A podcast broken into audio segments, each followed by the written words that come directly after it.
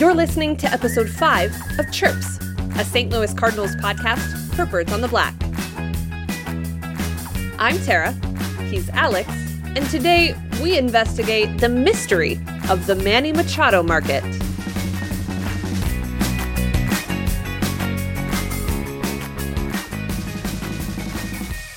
Welcome to the final countdown to the unofficial beginning of the holiday season. of course, I'm talking about Major League Baseball's winter meetings that run from December 9th through the 13th, conveniently in the hometown of one Bryce Harper, Las Vegas, Nevada. Welcome to another episode of Chirps. We're very glad that you've joined us to talk about whatever may be happening in the next week or so in baseball. Now, Alex, the Mariners might be the only ones committed to the idea of getting their shopping done early, so to speak. But are you surprised by any of the movement we've seen or that we haven't seen so far? Not really. And I should probably confess that um, I'm pretty ignorant when it comes to a lot of the other teams. Uh, just because it, it, takes so much energy to follow one team, I am in mm-hmm. awe of the people who like a trade will happen between the Brewers and uh, I don't know Mariners, and all of a sudden people will be like breaking it down, and it'll be like relief pitchers or something that you know I've barely even heard of. Um, so you know it's hard for me to say. Obviously, this is we're in Jerry Dipoto's wheelhouse right now, and he's basically tearing it down. I can't figure out which direction he's going. Um, the moves today that involved uh, Segura didn't seem to go over all that well with. Uh, the Jerry Dipoto fan base as, as much as his moves usually do. Um, but no, no, nothing's really surprised me yet. You know, we haven't hit the winter meetings yet, so obviously the big names are still on the board. Well, there's continued to be a lot of talk about Harper. There's been noticeably less talk, I would say, about Manny Machado. We talked a little bit about that last week. You know, many people kind of thought at the end of the season that Machado had sort of played himself into perhaps even a better contract situation than Harper. But despite all of the ways that Manny seems to fit the needs that the Cardinals have talked about, he's been much more associated with the Phillies, but who hasn't at this point, let's be honest. But there's this strange sort of void where the Cardinals have talked very specifically about what they need and yet not really seemed to give any indication that they're interested in pursuing this particular 26 year old. So we want to talk today about Manny Machado because I think there's a lot to sort of dig through here, starting with maybe some context for why it seems so strange that the Cardinals, at least by all indications, have been pretty much out on Machado from the very beginning of the offseason when like I said, he sort of appears to check a lot of the boxes. The Cardinals need defensive help all over, but specifically on the left side of the infield. They need a middle of the order bat, they need youth that can carry them forward, and they need a superstar. Alex, I'm not saying anything that other people haven't already said at this point, but a lot of that sounds like Manny Machado, does it not? It does. And it, yeah, and it is kind of interesting and you know, and I'm just stipulating here that they aren't, you know, tied to them. For all I know, maybe they are making inquiries or whatever. But yeah, it is. It's very interesting to me that they haven't even come up, especially when the usual suspects, and I'm talking about the Yankees um, and uh, the Phillies, all of a sudden to me don't look like they're a great fit for Machado. Um, the Phillies because of the the trade for Segura.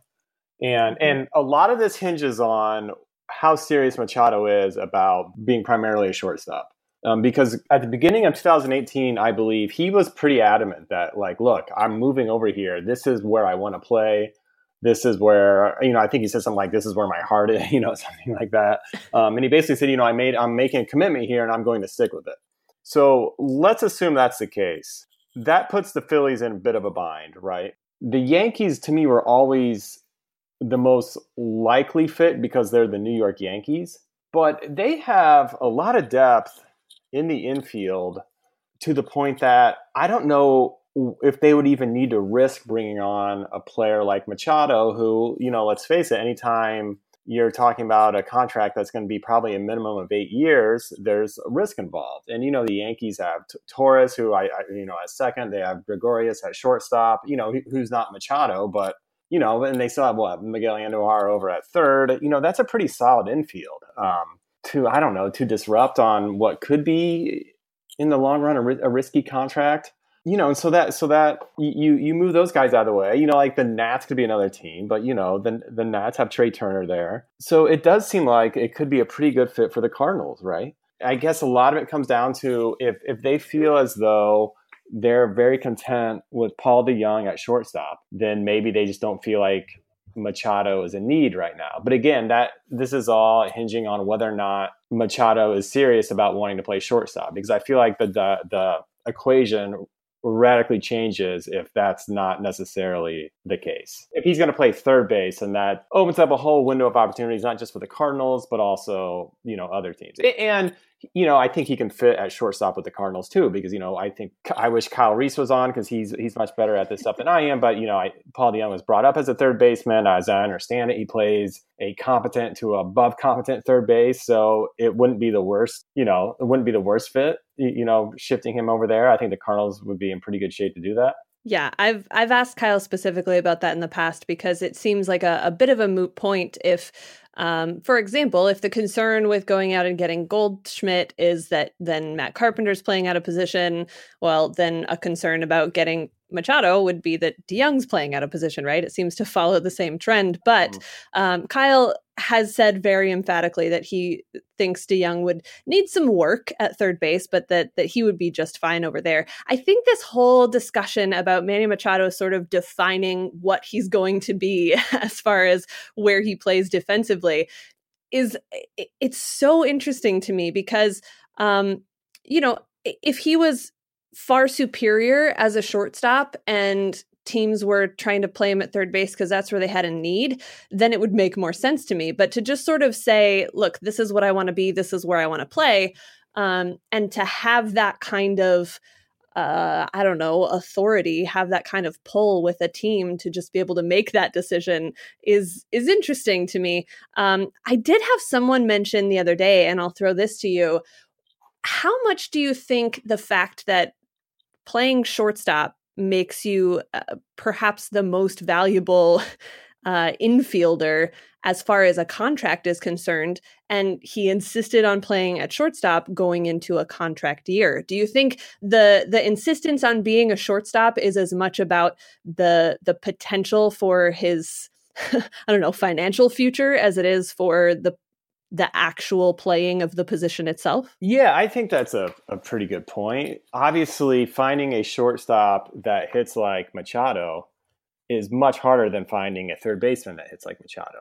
You know, so if you put that bat at shortstop, then you know usually you're pretty satisfied if you have a guy who hits for league average um, at shortstop, assuming they play a good, you know, assuming they play the position well. So that could have been a, a good strategy on his part to say like, it's no longer the case because Donaldson's off the market, but he could have been looking ahead and saying, like, you know, not, not only are there more good hitting third basemen in the league than shortstops, but, you know, one of the best hitting third baseman in the league is also going to be a free agent. Maybe it would make sense to kind of shift over to shortstop plenty of teams would love to have a guy who who hits as well as he does at shortstop. Every team would love to have a guy who hits as well as he does at shortstop. So yeah, I think that's a I, I think that's a really interesting point. That could be interesting strategy on his part. The other thing I will say is though, I was under the impression that he had played a lot more shortstop than he actually has. You know, I, I think 80% of his time in the league has actually been spent at third base. So this isn't like, you know, Cal Ripken, you know, this isn't a case where like they're trying to like force Cal Ripken over to third base or something. Like, no, he he plays he has played third base well more than he has shortstop. I was watching some uh, defensive highlights from him today, um, just sort of to wrap my head around what it is that he is actually capable of defensively. And we talk a lot about Nolan Arenado and just how magical he is defensively at third. Manny Machado is as far as I, you know, watched today. I haven't watched every inning that Manny Machado has ever played at third. Um, but his ability to make highlight plays at third base is every bit as good as as Arenado's is. His arm is so strong that, you know, he can pretty much throw to first from anywhere and you feel confident that he's going to get the out. And there was so much of that at third base that it's not surprising that so many people feel like, man, if he would just play third, then he would open up a lot more options for himself. But the reality is, what he does defensively is pretty special. What he does offensively is something that any team would love to have in the middle of their lineup, especially a team like the Cardinals that has been missing that pop for so many years now, right? Yeah. And speaking of that, I was looking at this today, and he is one of just three players in baseball who has hit at least 33 home runs the last four seasons. The the other two are Nelson Cruz, um, who's actually done the last five seasons, and uh, and believe it or not, Nelson Cruz has hit the most home runs um, over the span of the last four years, last four seasons than anyone. I, I, don't think that surprises too many people. He, he's you know he's been a one of the premier sluggers in the league for a while now. But I think at least in our you know kind of our neck of the woods, we always just associate him. Um, unfortunately, because I like him, but we, we associate him with that David Freese ball. But a little bit of a different. Yeah, memory. yeah. And the, the other player is Nolan Arenado you know, I, I, don't know if some of that is Coors effect. You know, obviously people make uh, big to do about his splits away from home. Um, but the point is that Manny Machado has been one of the biggest sluggers in baseball, at least as far as home runs are concerned. And he plays, um, you know, this, he's not just like a guy who's lumbering over at first base. As we mentioned, he plays shortstop. So that's a, you know, that's a pretty valuable commodity to have. So, when you look at what the Cardinals have been looking for, is there anything about who Machado is as a baseball player that instantly would be like, oh, well, here's the big hangup. Here's why it makes sense to not pursue this guy? So I was thinking about this today, and I wonder if, and, and I'm curious to get your opinion on this as well. Um, I wonder if they really are focused on Goldschmidt. Because if they are, then there's no room for Machado, right? Because if they really want to get Goldschmidt, then that moves Carpenter across the diamond. Once you do that, then you're pushing out either Carpenter or DeJong. And I don't think they I don't think the Cardinals want to do that right now. So I wonder if the reason why our perception is that their interest in Machado is very, very lukewarm is because their interest in Goldschmidt is very, very high. It seems plausible, right? Yeah, I, it seems like the kind of all-encompassing thought process that seems to be the the way the Cardinals do a lot of their offseason dealings. And uh, sometimes I think that's frustrating to fans because we see, for example, what the Brewers went out and did last season, which was more like what we talked about last week, in that you go get the best player available and you figure it out from there. Now, that's not always a great strategy. There's not always, uh, you know, that sort of compatibility with the guys that you go get. But those acquisitions at the time didn't necessarily make sense because it wasn't like, oh, yes, this is very clearly the piece that the mm, Brewers needed yeah, to go get. Yeah. Where the Cardinals uh, tend to maybe be more more deliberate in going out and getting the piece that makes the most sense. And I often wonder, similar to what you were saying, that was a very long setup to answering your question. Um, but but the point is, I, I often wonder if the Cardinals uh, sometimes outthink themselves in trying to get all the way around the problem to the end, and then you know if you spend all this time formulating this perfect plan to get to this one piece and all of the the steps along the way don't fall into place then where are you left with that plan? And I'm not suggesting that that's where the Cardinals will end up. We obviously discussed and came to the conclusion last week that I think Goldschmidt would be a really so- solid, strong addition for the Cardinals. But as far as what else that means, yeah, I, I think. I wouldn't be surprised if the way the Cardinals front office tends to work, they have this very developed, very specific plan in mind, um, and and maybe they're not so interested in some of those other options because it's not their plan A. Whether that's for better or worse, it, it does seem like the kind of Cardinals esque move. Yeah. Say what you will about Mozeliak, and I, I, I think um, you know an honest reading of him is you know he's he's been very very good at most things, and, and he's had some you know misses lately, but you can't say he doesn't stay the court. You know, he doesn't yeah. he doesn't get rat. You know, he doesn't he doesn't make panic moves. Uh, Holland might be the exception. I, I, thought at the time that was a weird signing, and especially if the reports are true that he kind of just gave in to Matheny um, in his ear about needing a reliever, you know, or needing his you know closer or whatever, then that that seems like a very unmosaic move. Um, and he, you know, um, not to get off course, but a lot of people blame Matheny for that, and I, I agree. But that's still Mozeliak's fault for signing. You know, mm-hmm. you don't have to, especially for a manager that you know is, is, was obviously on thin ice anyway. You don't still, you don't have to give that guy $14 million or whatever it was just because your manager is telling you he wants a closer. So I, I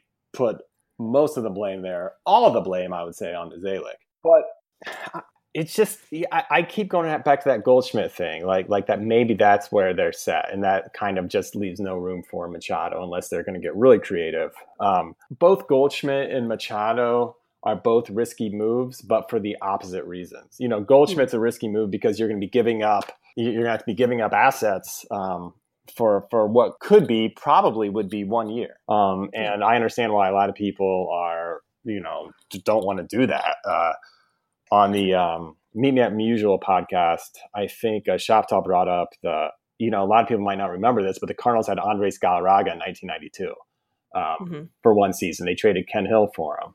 And he had been a great player with the Expos, All Star, and then came to St. Louis, got hurt, um, played only half the season, and was pretty bad. It may have been his worst, you know, in prime season of his career. And, and so, yeah, that, there's there's risk there with Goldschmidt. Um, but there's risk with Machado too. You know, as we said, any anytime you're giving a guy eight to ten years, um, there's a lot of risk there in those ages. You know, 34 35 36 age seasons so so the one thing that we haven't talked about so far is the thing that i would say has been discussed the most about machado it's not his defensive ability it's mm. not where he would play on the field it's not what he has done offensively over the last couple of seasons it's the fact that he sort of has this reputation that yeah. is uh, not really great to say the least. He made some comments during the postseason. We, people saw him uh, make, uh, you know, some some pretty questionable plays um, as far as how how they come across to the opponent, how they come across to the fans watching, whether they were dirty plays or not. All of those things, we saw all of that happen, right? We saw all of that drama unfold. We heard the way that he handled it, which did not put him in any sort of positive light, I would say but so here's here's my one other question about this. It feels a little bit like there's a double standard in and it's not just baseball it's athletics in general and probably society as a whole but i don't know if we have time to you know discuss society as a whole tonight but um there's this weird sort of priority list, right, of things that are acceptable and things that aren't acceptable. There are off field issues even some potentially criminal behavior that gets just sort of pushed under the rug. But say that you're not really going to hustle all the time and maybe try to trip someone or step on someone's foot. And all of a sudden, that's all anyone thinks about as far as you as a player and as an asset to their team. Is that eh, do you think that's a, a, realistic part of this conversation with owners and, and GMs with Manny Machado and his agent as they go through this offseason? Or is that just sort of this weird, overblown, maybe a weird set of priorities that that yeah. everyone in society has? yeah. So I, am going to separate the two things, meaning I'm putting the Johnny Hustle comment in in one spot and then kind of like the on-field incidents in another sure. spot. The Johnny Hustle thing, I think, is not a big deal at all. I don't think it moves the needle and here's why. First off, it's it's true. Um, you, you, don't need to be sprinting to first base after an intentional walk, or, or you know, you know, or, or whatnot. It, that doesn't mean you need to say that, but I think you know you watch almost every player, and if they hit a routine pop up, they're not sprinting to first base. Nor do we want. We don't want Yadier Molina sprinting to first base when it's a it's a sure out. But you know, you you have a microphone in a guy's face all the time. They're going to say something that doesn't sound. I've said really dumb things at job interviews before. you know, we're just like, you know, what? Oh shoot, why did I say? So I don't think that's a big deal at all. The other stuff I do think kind of matters. I, I don't think it matters to the level of a team's going to be like, oh, we got to stay away, like he's toxic. I don't think it's even close to that. Um, and I'm also only looking at this through the prism of sports, right? Like, I don't think any reasonable person would look at his on field incidents and assume that he has to be like a certain way off the field. You know, mm-hmm. sometimes you just get people, especially when it comes to sports, and, you know, once they, you know, I'm going to say something cliche. Once they step over those lines, you know, they turn into a, like kind of a different person, you know, whether it's the competitive juices or whatnot. But with Machado, you, you know, you take certain guys who have been baseball heels before. Um, I'm trying to think, like like a player like Jeff Kent, or, or a more contemporary player like Yasiel Puig. You know, who's mm-hmm. who's kind of like you know. I, I, never read that Molly Knight book. Um, the best team money can buy, I think is what it was called. But you know, from from reading the snippets from that book and other stories about Puig, you get kind of the sense that he can be a bit of a pain in the ass, right? Like like not a bad mm-hmm. guy, but kind of mm-hmm. a pain in the ass. With Machado, there's a little more there, meaning he might actually kind of be a jerk. Yeah. And when I say that, I mean a jerk on the field. I, I, as far as I know, he's he's perfectly wonderful and great off the field. But you know, there's been a lot of incidents. There was he had a fight with uh, Yordano Ventura. Um, that was a huge brawl. Um, mm-hmm. And to be fair, it's because uh, Ventura threw at him. He uh, that incident where he threw the bat. I don't know if you remember this against the A's, where he kind of just like struck out and he basically threw the bat at the third baseman. It was clearly yeah. intentional. Again, he had also just been thrown at. But the reason why he gets thrown at a lot is because he has a lot of like hard slides. You know, the hard slide into Pedroia. There was a hard slide into Xander Bogaerts. You know, I'm guessing the Red Sox aren't too uh, sad to see him out of the uh, AL, ALEs. And then and then in the NLCS, with there was a hard slide in Game Three, and then he stepped on Aguilar's uh, heel, and then you know Yelich, you know, after the game said, uh, "F that," you know, mother effer. Um, which Yelich doesn't look like the type of guy who's capable of saying those words. I don't. That's beside the what. Maybe because he looks like he's twelve. But. yeah, he does look like he's twelve, right? Yeah, I I was reading that in the paper, or not the paper. I was reading that online, and I remember thinking like, I wish I could have seen that because I want to see what he looks like when he's talking like that. Uh, but yeah, I, I think there is a little too Machado. Um, where he he kind of crosses over from being heel to just being a jerk. Yeah. But I really don't think that even matters that much. Yeah.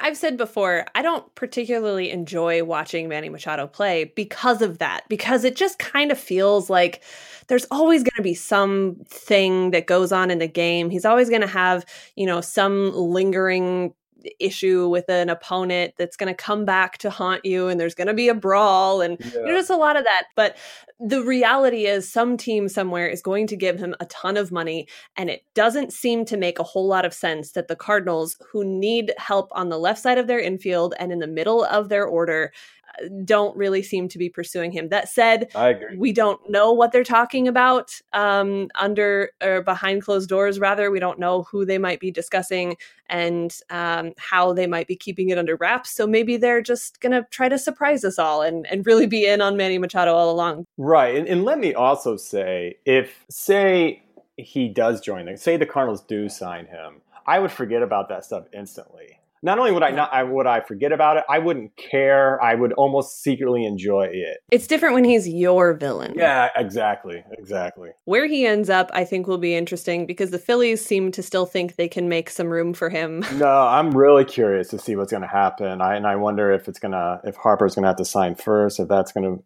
be the first domino to fall to see where he goes. But yeah, I'm I'm almost more curious about this one than I am Harper. Speaking of Harper, um, I feel like we have to mention this because it was such a big deal. The the Nelly thing.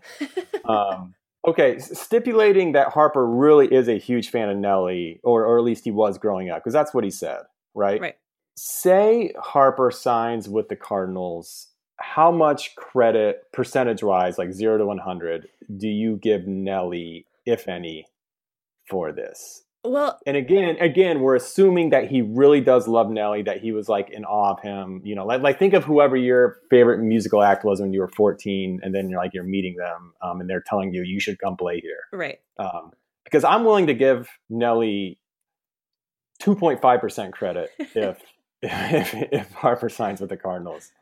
So here's here's my question about that though. I'll re- I'll answer your question with a question because everyone loves that. Um, it it depends to me on how much how much pressure Nelly actually applies, right? If it's just like the Instagram video that we saw, hey, come to St. Louis, Mo, do it, call him, and that's it, then you know, all right, it was a fun moment of a fun night. Maybe it generated a little bit of extra goodwill as Bryce Harper's thinking about St. Louis. But let me tell you, if Nelly keeps on this and keeps bugging him about it, um, or or keeps bugging people in the know who uh, who can continue to pass his message along to the DeWitt family, um, then sure, I'll give him some credit. Um, Two point five percent sounds like a, a reasonable amount, but I'm willing to go I'm willing to go to double that if he uh, if he stays on him over the next couple of weeks.